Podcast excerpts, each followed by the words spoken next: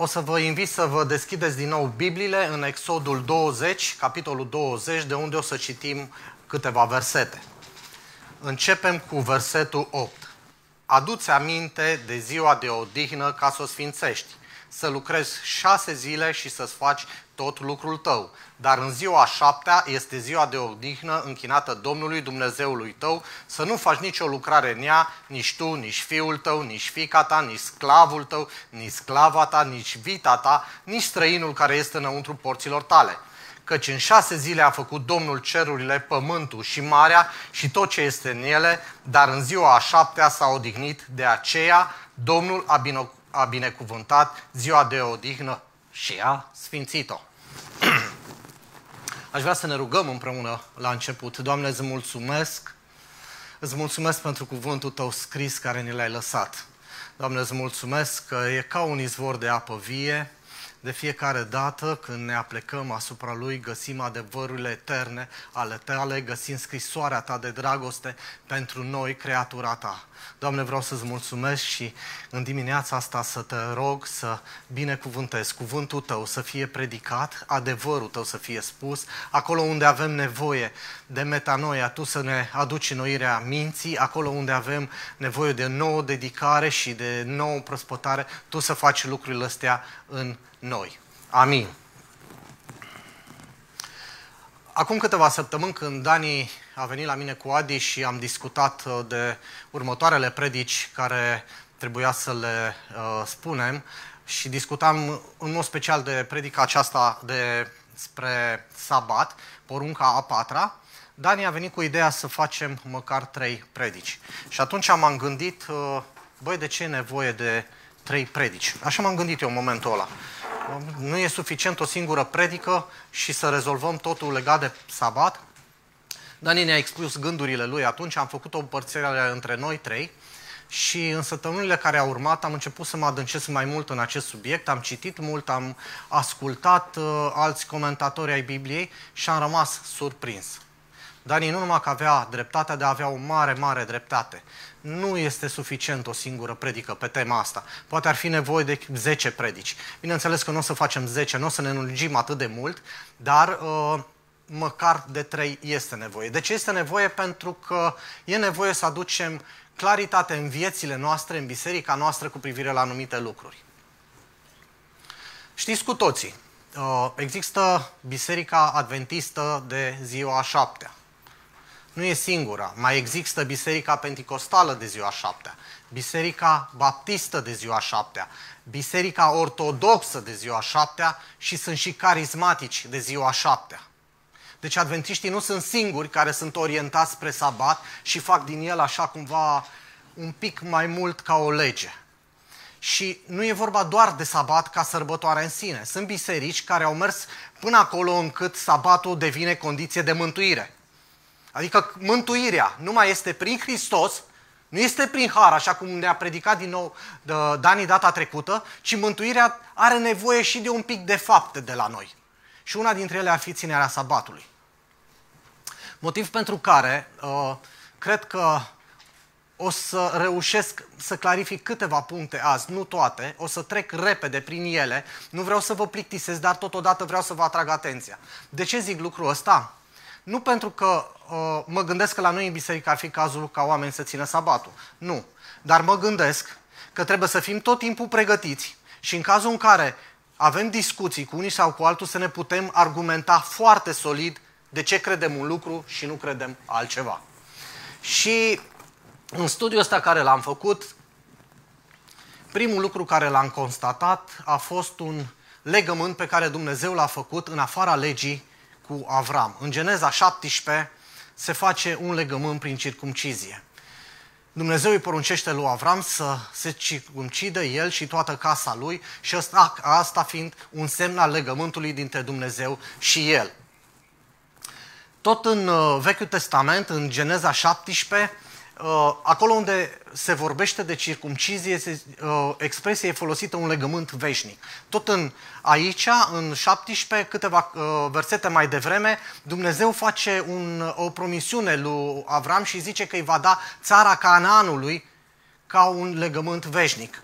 o stăpânire veșnică pentru țara Cananului. În număr 25, preoția aronică este uh, anunțată ca o preoție veșnică, ca un legământ veșnic.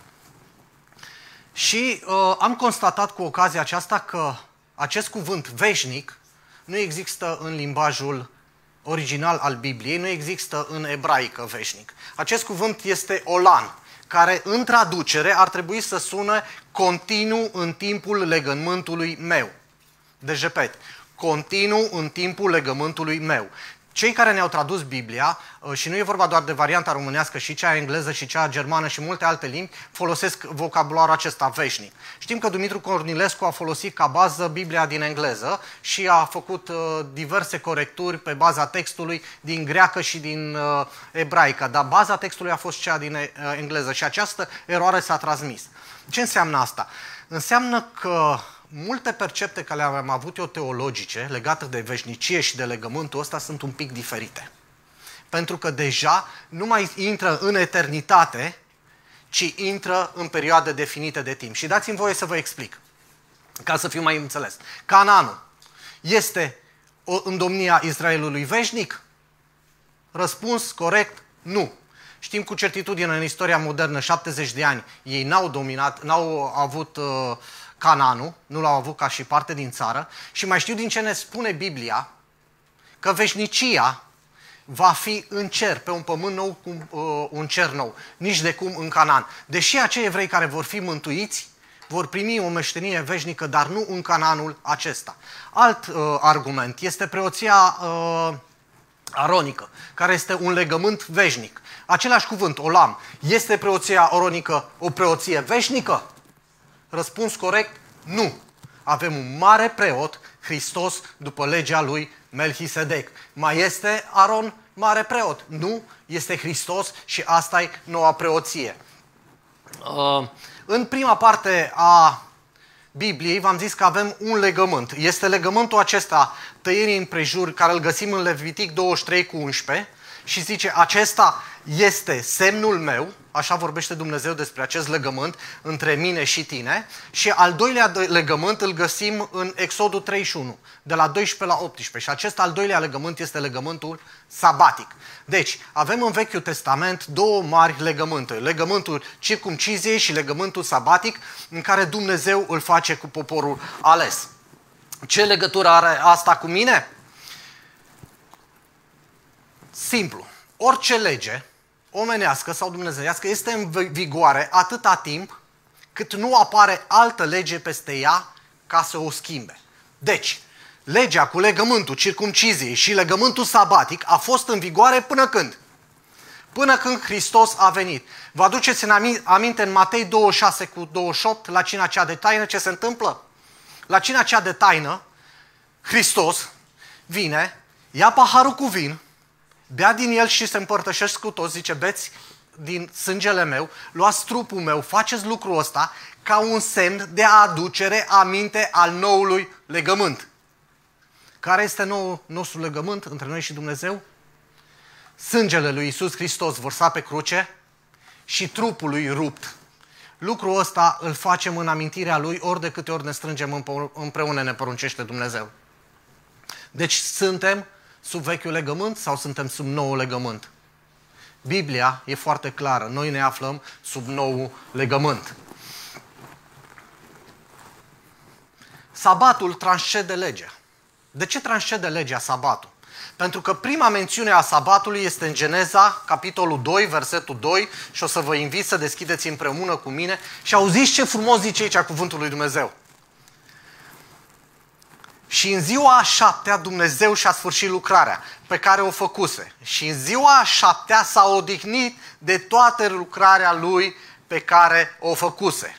Apoi Dumnezeu a binecuvântat ziua a șaptea și a sfințit-o, a sfințit-o pentru că în ziua aceasta s-a odihnit de toată lucrarea lui pe care o crease și o făcuse. Biblia ne zice că după ce Dumnezeu a creat aceste lucruri minunate, timp de șase zile, în a șaptea, a decis să se odihnească. Traducerea corectă e mai repede odihnă, nu de oboseală, pentru că știm că Dumnezeu e omnipotent, El nu obosește niciodată. Este vorba de contemplare mai mult, de o odihnă și de a se bucura de tot ce a făcut El. Dacă vă aduceți aminte, în Geneza 1, când uh, se vorbește despre creație, mereu e așa. În ziua aceea Dumnezeu a creat cerul, luminator mari, mic, să lumineze ziua, să lumineze noaptea. La sfârșit, zice, s-a uitat, a văzut că toate lucrurile le-au bune. Deci a contemplat, a văzut că toate lucrurile au fost bune. Și a fost seară și a fost dimineață. Și următoarea zi la fel. A creat omul, bărbat, femeie. La sfârșit, s-a uitat, a văzut că toate lucrurile erau bune, a fost seară, a fost dimineață. Și ăsta e un ciclu așa care se repetă. Cumva Dumnezeu are un ritm al lui de a face lucruri și de a se bucura de ele. Aici venim noi și zicem, ok, dacă sabatul transcede legea, despre ce este vorba în toată povestea asta?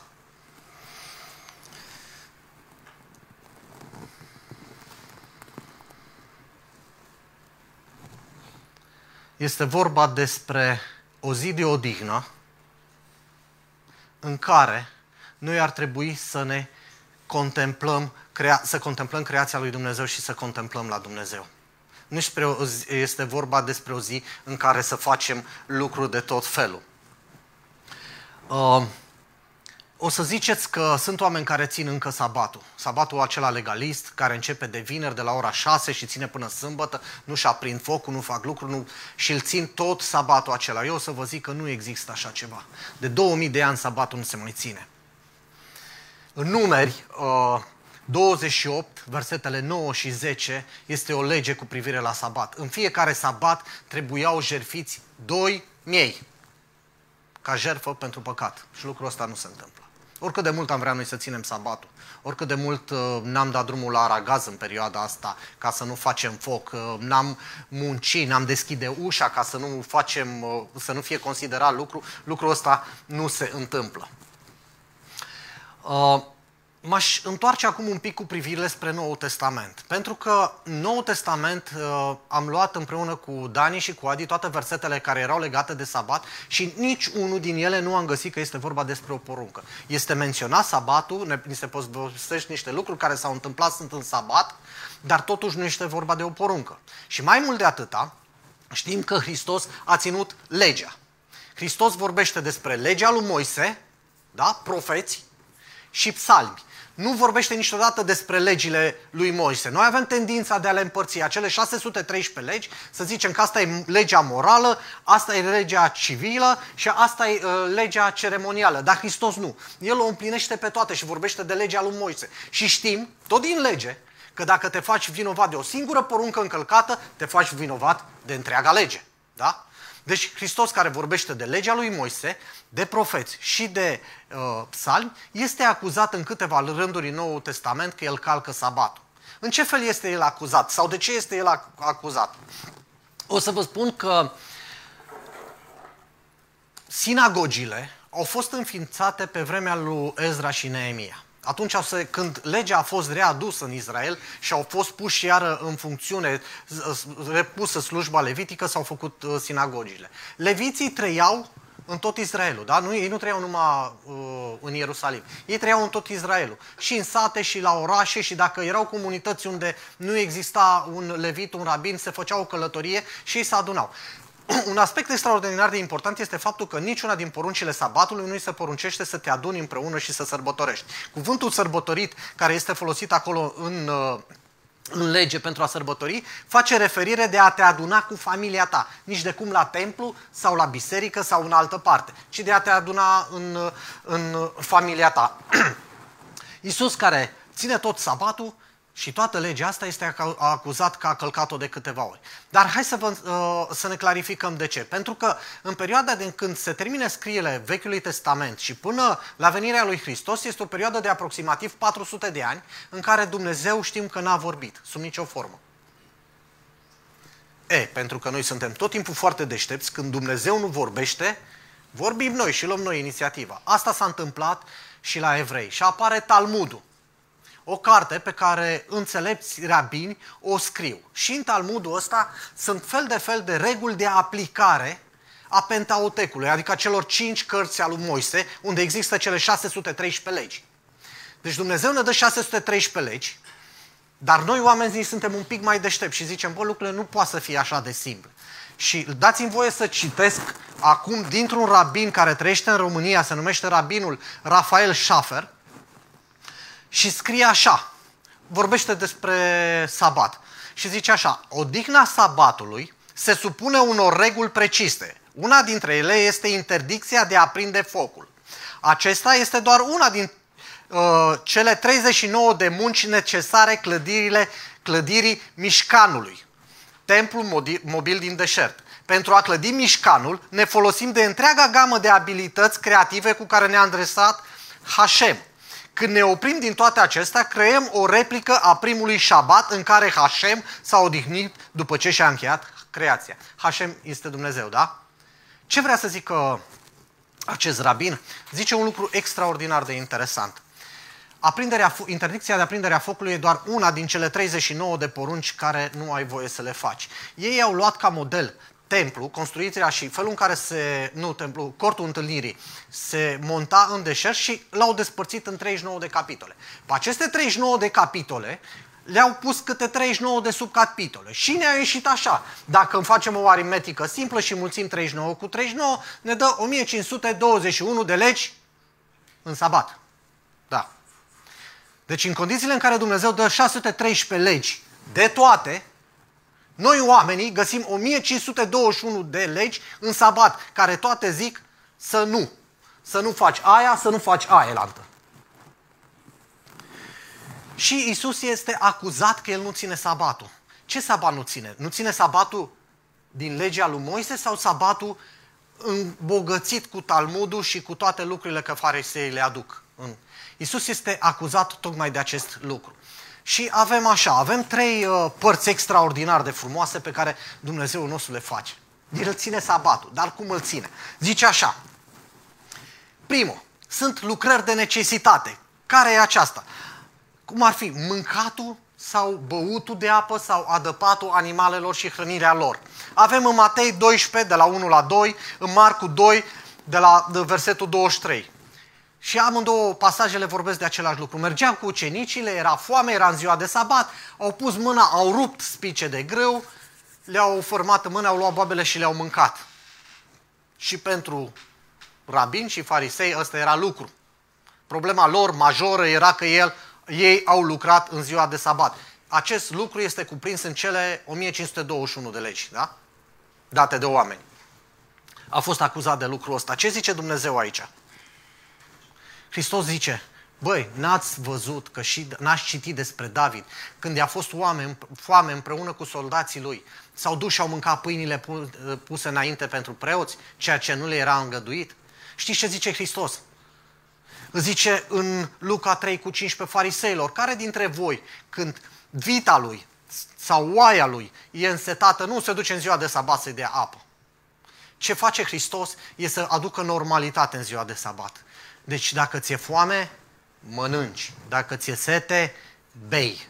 Da? Asta e primul aspect. Aduce lucrările de necesitate, le stabilește. După aia zice lucrările de caritate, Hristos. Iar este la acuzat în câteva rânduri. În Deuteronom 5, de la 12 la 14, uh, ni se spune ce să facem, le se spune lor, evreilor, ce să facă în sabat, dar inclusiv să aibă grijă de robilor și de roabele lor, de sclavii lor. Și când ei se odihnesc, și sclavilor să se odihnească, să odihnesc în ziua de sabat. Când ei se odihnesc, și animalele de lângă casă se odihnesc. Era să zic și roboții din casă, mașini de spălat, termomixte sau mai știu eu ce. Și aia să se odihnească. Asta le zice. Asta e un lucru de calitate. El e acuzat. Hristos e acuzat că face lucru în ziua de sabat. Când? În Matei 12 cu 10, în omul cu mâna uscată. E acuzat că l-a vindecat pe ăla. Nu faptul că l-a vindecat, dacă a făcut lucru, că s-a întâmplat, s-a săvârșit o faptă. În momentul când Hristos a făcut tine, atunci în ziua de sabat și i-a dat orbului pe ochi și l-a vindecat. A fost acuzat nu că l-a vindecat pe ăla, că a făcut tine, care era lucru. Să și un pic de pământ cu scuipat. În Ioan 5 cu 9, ei sunt iară farisei revoltați, extrem de revoltați. De ce? Pentru că ologul își ia patul, îi zice Iisus, ia patul și umblă. Și ăla își ia patul și ridică. La fel face lucru. Și mai avem al treilea parte cu uh, lucrări de închinare. În Matei 12 cu 5, Iisus le zice, nu știți că preoții calcă sabatul? Pentru că ei în sabat lucrează de două ori mai mult. Legile alea ceremoniale se întâmplau de două ori mai mult. Acum, ca să venim la noi, calc eu vreo lege a lui Dumnezeu faptul că predic azi, că muncesc? Calcă echipa de laudă vreo lege? Harry, Denis, uh, toți cei care au cântat azi, faptul că s-au închinat azi împreună cu noi și au muncit? Calcă echipa de la tehnică vreo lege? Faptul că Cornelie la mixer mixează sau fetele de la uh, laptop calcă vreuna din legi? Nu. Pentru că inclusiv ve- legea veche zice că leviții, și noi suntem o, o împărăție de preoți, toți suntem preoți, da? Avem voie să lucrăm în ziua Domnului. Aici v-aș aduce câteva imagini haioase, zice eu, despre sabat și ce făceau evrei, până unde puteau ei să meargă, sau ce zice Talmudul despre sabat. Una care mie mi s-a părut extrem de amuzantă e cea cu ou. Dacă găina, ouă, în ziua de sabat, ouă ăla tu nu ai voie să-l mănânci. Pentru că găina a lucrat. Trebuie să-l iei, să-l spargi, să-l arunci.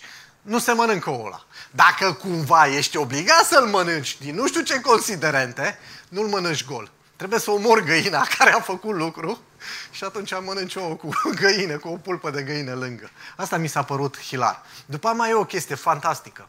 Iisus zice, băi, farisoilor, voi nu dați apă de băut uh, vitelor în ziua de sabat, despre ce vorbim?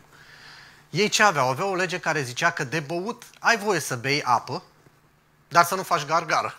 Că dacă faci gargară cu apa cu are în gură e deja lucru. Deci când te speli pe dinți, deci mă gândesc că nici spălatul pe dinți nu intră în categoria asta, nu l-am găsit prin Talmud, dar sub nicio formă nu poți să faci gargară că e lucru. Iar un lucru haios care le iau acolo, a, uh, când eram în state, în, în America am văzut uh, clădiri care în ziua de sabat, sâmbăta, se opreau lifturile la fiecare etaj, și când mergeau în sus și când mergeau în jos, pentru că dacă ar fi locuit în clădire sau în hotelul ăla un evreu, să nu facă cumva vreo muncă ăla apăsând pe buton. E considerat în ziua de azi că dacă apasă pe buton să cheme liftul, e muncă. Muncă grozavă. și astfel liftul se oprește la fiecare nivel, se deschide ușa, se închide, pleacă mai sus, așa, 34 de nivele sau câte are clădirea și l-a dus și l-a întors. Tot evreii, pentru că ăștia băieți foarte deștepți, așa au inventat o chestie extraordinară, au inventat ușile batante de la hotel. Acum sunt și pe la mall și pe la, peste tot. Știți de care zic? Ușile alea care se învârt, intri acolo. Ele au fost inventate tot pentru ei, ca să nu facă muncă deschizând ușa. Deci până acolo merge, de Hristos le zice, băi fariseilor, voi cereți și zeciuială din morar și puneți niște poveri pe oameni pe care nici voi nu le puteți duce. Și atunci le zice Hristos, Fiți normal la cap. Sabatul e pentru om, pentru a contempla Dumnezeul viu și creația Dumnezeului voi. Nu omul pentru sabat. Vă dați seama ce povară enormă pe oameni. Să, numai să știi alea 1521 de legi, apoi să le mai și împlinești. Și nu sunt singurele legi, că în, în timpul sabatului mai fac și alte lucruri, nu să numai sabatul, da? care trebuie ținute. Uh, astea au fost uh, câteva imagini legate de, de, de ce se întâmplă și citind tot pe rabinat.ro, dacă vreți să sunteți curioși, găsiți acolo tot felul de chestii care le pun rabinii din România. Pe rabinat.ro am citit la un moment dat, un rabin dădea sfaturi uh, cum să mănânce în ziua de sabat, pentru că ei n-au voie să facă foc, n-au voie să-și încălzească mâncarea și au anumite rețete speciale care pot să dureze, să țină. Ceau că în vechime puneau mâncarea încălzită, ori în cuptorul de pâine ca să țină până în ziua de șabat, ori o puneau undeva și o acoperea cu pilote, cu perne ca să se mențină cât de cât călâie. Și el zice, băi, asta le făceam când eram noi tineri, dar nu a prea funcționat. Și slavă Domnului pentru tehnologie, pentru că acum au un, uh, un uh, cuptor din ăsta electric, la care nu poți regla temperatura, că ar fi lucru și nu e voie, are o temperatură fixă, pe care își pot ține uh, mâncarea, le dă voie rabinul să o pună de vineri și să o aibă până sâmbătă când se întorc de la sinagogă și, și mănâncă. Deci orice alt lucru ar fi, uh, ar fi uh, considerat păcat pentru ei. Și cu asta ajungem la ultimul punct. Deci la primul punct am zis așa, că legământul a fost între Avram și evrei, între Dumnezeu și evrei și legământul s-a încheiat în momentul în care Hristos a venit cu un nou simbol al legământului, sângele și trupul lui vărsat și rupt pentru noi. Al doilea punct a fost uh, faptul că sabatul tranșede legea, că sabatul pleacă dinainte de a o scrie Moise, în toată geneza nici nu găsim referiri de cum s-ar ținut sabatul sau în ce fel, ci doar faptul că trebuie ținut o zi de odihnă. În al treilea rând, Hristos. Ce desfințează Hristos? Hristos vine și zice, bă, fiți normal la cap, sabatul este pentru om, nu omul pentru sabat, nu puneți legi și poveri grele pe care nici voi nu le puteți duce peste oameni. Că nu faceți decât să uh, le faceți viața un chin și un calvar. Și cu asta ajungem la, uh, la una din imaginile care pe mine m-a făcut să înțeleg mai bine șabatul și m-a relaxat așa într-un mare, uh, într-un mare fel. Hristos, sau putem compara sabatul cu odihna de noapte, da? Lucrăm toată ziua și seara ne odihnim. În momentul în care dormi, dacă casa vecinului ia foc, normal ar fi să te ridici să te duci să-l ajuți. Nu poți să zici, bă, acum ți-ai găsit și tu să-ți ia foc casa de șabat, eu nu pot că sunt șabat, n-am voie să lucru, nici pași nu mai pot să facă, deja am făcut 1900, nu 1090 de pași, ca să nu ajung la 1100 și nu mai ajung până la tine acasă. E ca o dihna de somn. Dacă tu dormi seara și ți-e sete, păi te dai jos din pat, te duci și bei apă. E simplu. Asta zice și Hristos atunci când face referire la, la vite și la faptul că ei mănâncă. Dacă tu te odihnești și soția ta sau soțul tău suferă de o durere de cap și te roagă să-i aduci o pastilă, posibil lasă-mă în pace că eu dorm acum, du-te și ia sau descurcă-te. Sau dacă copilul tău are febră și e bolnav, te dai jos din pat, te duci la el, îl ajuți dacă poți cu medicamente, ai grijă de el, nu? Nu zici, lasă-mă că mai prins tocmai în ora de odihnă, sunt la somn acum, nu fac nimic. La fel e și cu șabatul. La fel e și cu ziua asta de odihnă. E la fel ca odihna de peste noapte. E o odihnă E recomandabil. Știți cum făceau bătrânii noștri, uh, bunicii? Nu s-au apucau să gătească duminica, nu spălau rufe duminica, mergeau în schimb la biserică, se închinau, veneau acasă, mâncau cu familia, aprindeau focul, bineînțeles, ca să încălzească mâncarea și stăteam cumva într-un cadru din ăsta mai familiar. Cam asta ar fi sabatul. Nu te-a pus să faci lucruri care nu le-ai făcut în toate celelalte șase zile. Dar asta e doar recomandare, nu e nicio lege cu privire la asta. Și ajungem acum la ultimul punct, care este duminica, pentru că ăsta e un punct destul de arzător. Unii țin sâmbăta, da, evrei și toți uh, adventiștii și creștinii care sunt de ziua șaptea țin sâmbăta, greco-catolicii, romanii catolici, ortodoxi și protestanții de toate felele, mare parte din ei țin duminica. Musulmanii, că asta mi se pare fain, musulmanii țin vinerea, au și ei șase zile de lucru, dar una e de odihnă. Evrei au șase zile de lucru, una de odihnă, sabatul. Noi restul avem creștinătatea mare, avem șase zile de lucru și una de odihnă, duminica. Dar întreg globul e aliniat la aceeași poveste. V-a zis Dani data trecută că în timpul Revoluției franceze s-a încercat, când ei s-au întors împotriva lui Dumnezeu, a umanității, omul a devenit, a ajuns în centru și buricul târgului și universului, dacă vreți așa, ei au transformat ziua de lucru din șapte zile, au făcut-o în zece și în a zece a zis să te odihnești, n-a funcționat, la fel cum n-a funcționat nici ideea lui Ceaușescu de a lucra de tot a 14-a zi să ai o zi de odihnă. Nu funcționează pentru că nu suntem creați în felul ăsta. Avem nevoie de odihnă mai des. Și asta vreau să vă zic că e o mare ironie, pentru că întreaga planetă s-a aliniat regulile lui Dumnezeu. Fie că sunt musulmani, bahai, fie că sunt din Asia, din unde vreți voi. Toată lumea ține săptămâna de șapte zile. Și ajungem la duminică. De ce e important să vorbim despre duminică? Pentru că vrem să evităm să ne rătăcească unul sau altul, să ne zică că ar trebui ziua de odihnă să o ținem sâmbăta sau vinerea, sau joia, sau miercurea, sau așa mai departe. Temele ar mai fi multe, mai e de discutat din Roman, din Coloseni. Sunt multe referiri la sabat, la sărbători și așa mai departe. Dar cu asta cu duminica m-aș apropia de încheiere și aici o să vă fac uh, o mare precizare. Există o legendă precum că Constantin ar fi dat un decret ca uh, legea de odihnă să se schimbe din sâmbătă în duminică. Este o legendă. Când zic asta, știți la ce mă refer? Mă refer la un mit, așa cum e Făt frumos sau Harap alb. Toată lumea a auzit de el, dar nimeni nu l-a văzut. Nimeni n-a văzut niciodată vreo lege dată de Constantin, dar se povestește că ar fi așa. Eu am o suspiciune ce dominațiune au, au inventat povestea asta cu, uh, cu Constantin că ar fi dat legea. Dar cu siguranță avem Noul Testament și în Noul Testament avem faptele apostolilor, da?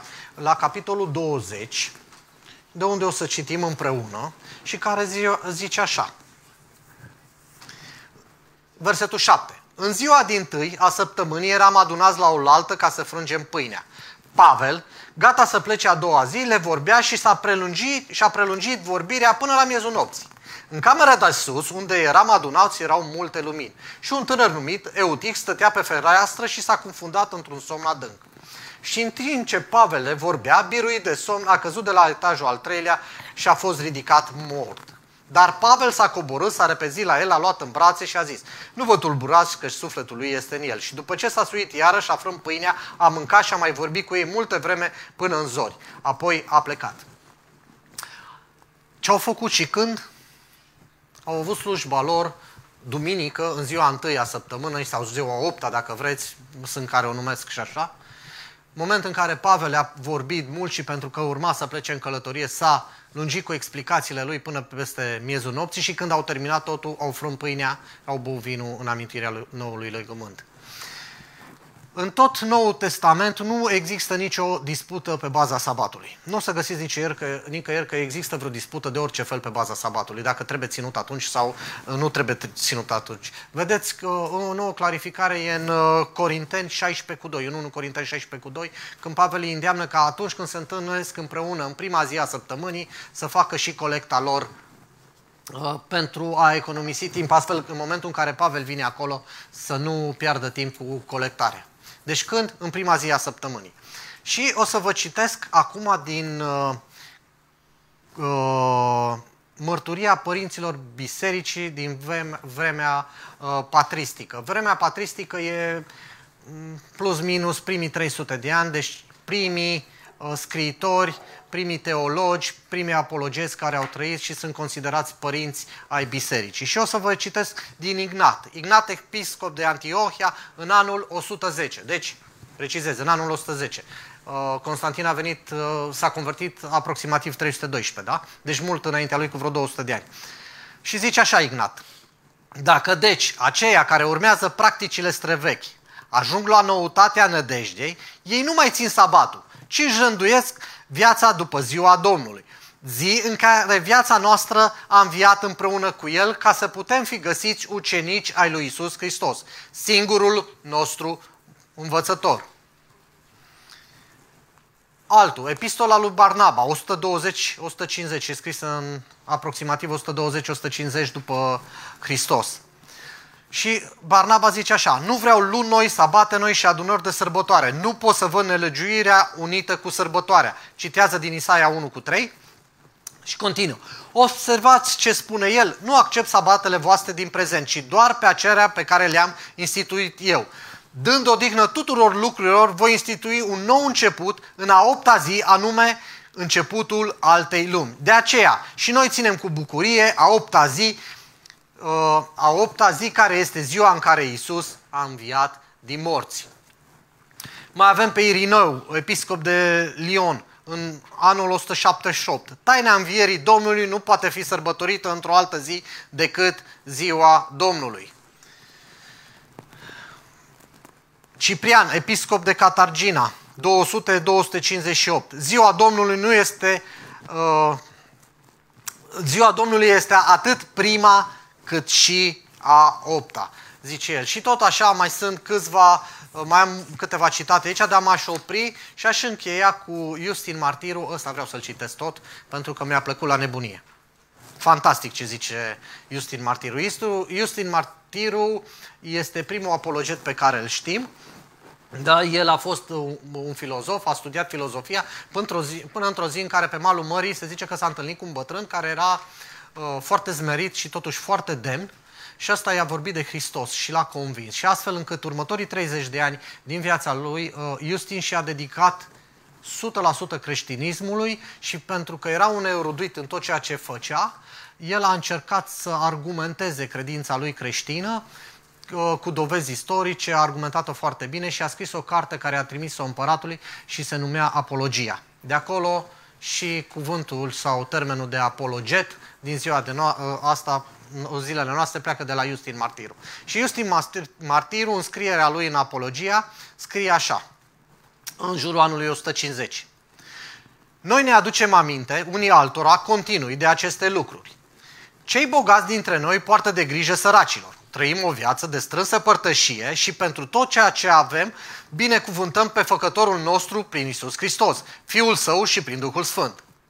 În ziua în care se cheamă Duminica, ne adunăm împreună într-un loc anumit, înainte de răsăritul soarelui și citim cât ne îngăduie timpul din memoriile apostolilor și din scrierile profeților. Apoi, când se oprește cel ce citește, cel ce prezidează ține o cuvântare în care ne îndeamnă să trăim conform cu lucrurile frumoase pe care le-am auzit. Ne ridicăm toți la rugăciune și, cum am mai spus, când săvârșim rugăciunile, sunt aduse pâinea, vinul și apa. Cel ce prezidează, după priceperea sa, se roagă atunci și mulțumește lui Dumnezeu, iar restul celor adunați spun amin. Se împarte apoi fiecăruia din cei prezenți, iar celor ce n-au venit le se trimite prin diaconi acasă. Deci cina se le trimitea inclusiv celor care nu puteau să ajungă. Cei care au avere și vor să facă, dăruiesc. Apoi cât vor și colecta care se adună este dată celui ce prezidează. Și el se îngrijește apoi ca din ea să fie ajutați cei orfani, văduvele, cei care prin boală sau alte împrejurare au ajuns în lipsuri, cei care se află în închisori, cei care se află în călătorie și ne vizitează. Într-un cuvânt, toți aceia care au nevoie. Aviz amatorilor, să strânge colecta sau nu să strânge colecta? Noi cinstim ziua de duminică pentru că este cea din tâi zi în care Dumnezeu, schimbând întunericul și materia, dintr-un început a făcut lumea. Și tot în această zi, Domnul Isus, Mântuitorul nostru, a înviat dintre cei morți. El a fost răstignit în ziua din tâi, uh, dinaintea zilei lui Saturn, sâmbăta, și în ziua de după ziua lui Saturn, care se cheamă și ziua soarelui, duminica, a înviat și s-a arătat apostolilor și ucenicilor lui. Și le-a spus aceste lucruri pe care ți le scriem acum spre cunoștință și examinare.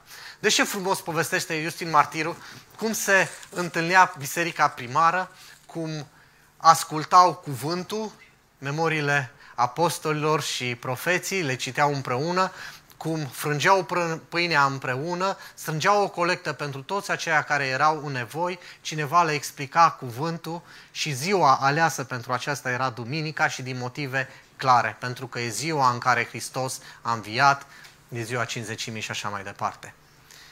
Cu asta o să închei, o să invit echipa de laudă să vină în față și în timp ce ei se pregătesc, uh, v-aș invita să vă plecați capetele și să ne rugăm împreună.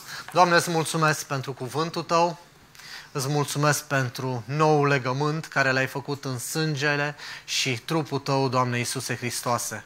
Îți mulțumesc, Doamne Iisuse Hristoase, că nu ne-ai lăsat orfan, ne-ai lăsat Duhul Tău Sfânt care să ne îndrume, să ne călăuzească în tot adevărul. Îți mulțumesc, Doamne, că ne putem bucura de frați și de sudorori, de biserică, de această extraordinară invenție a Ta într-o zi anume pusă deoparte.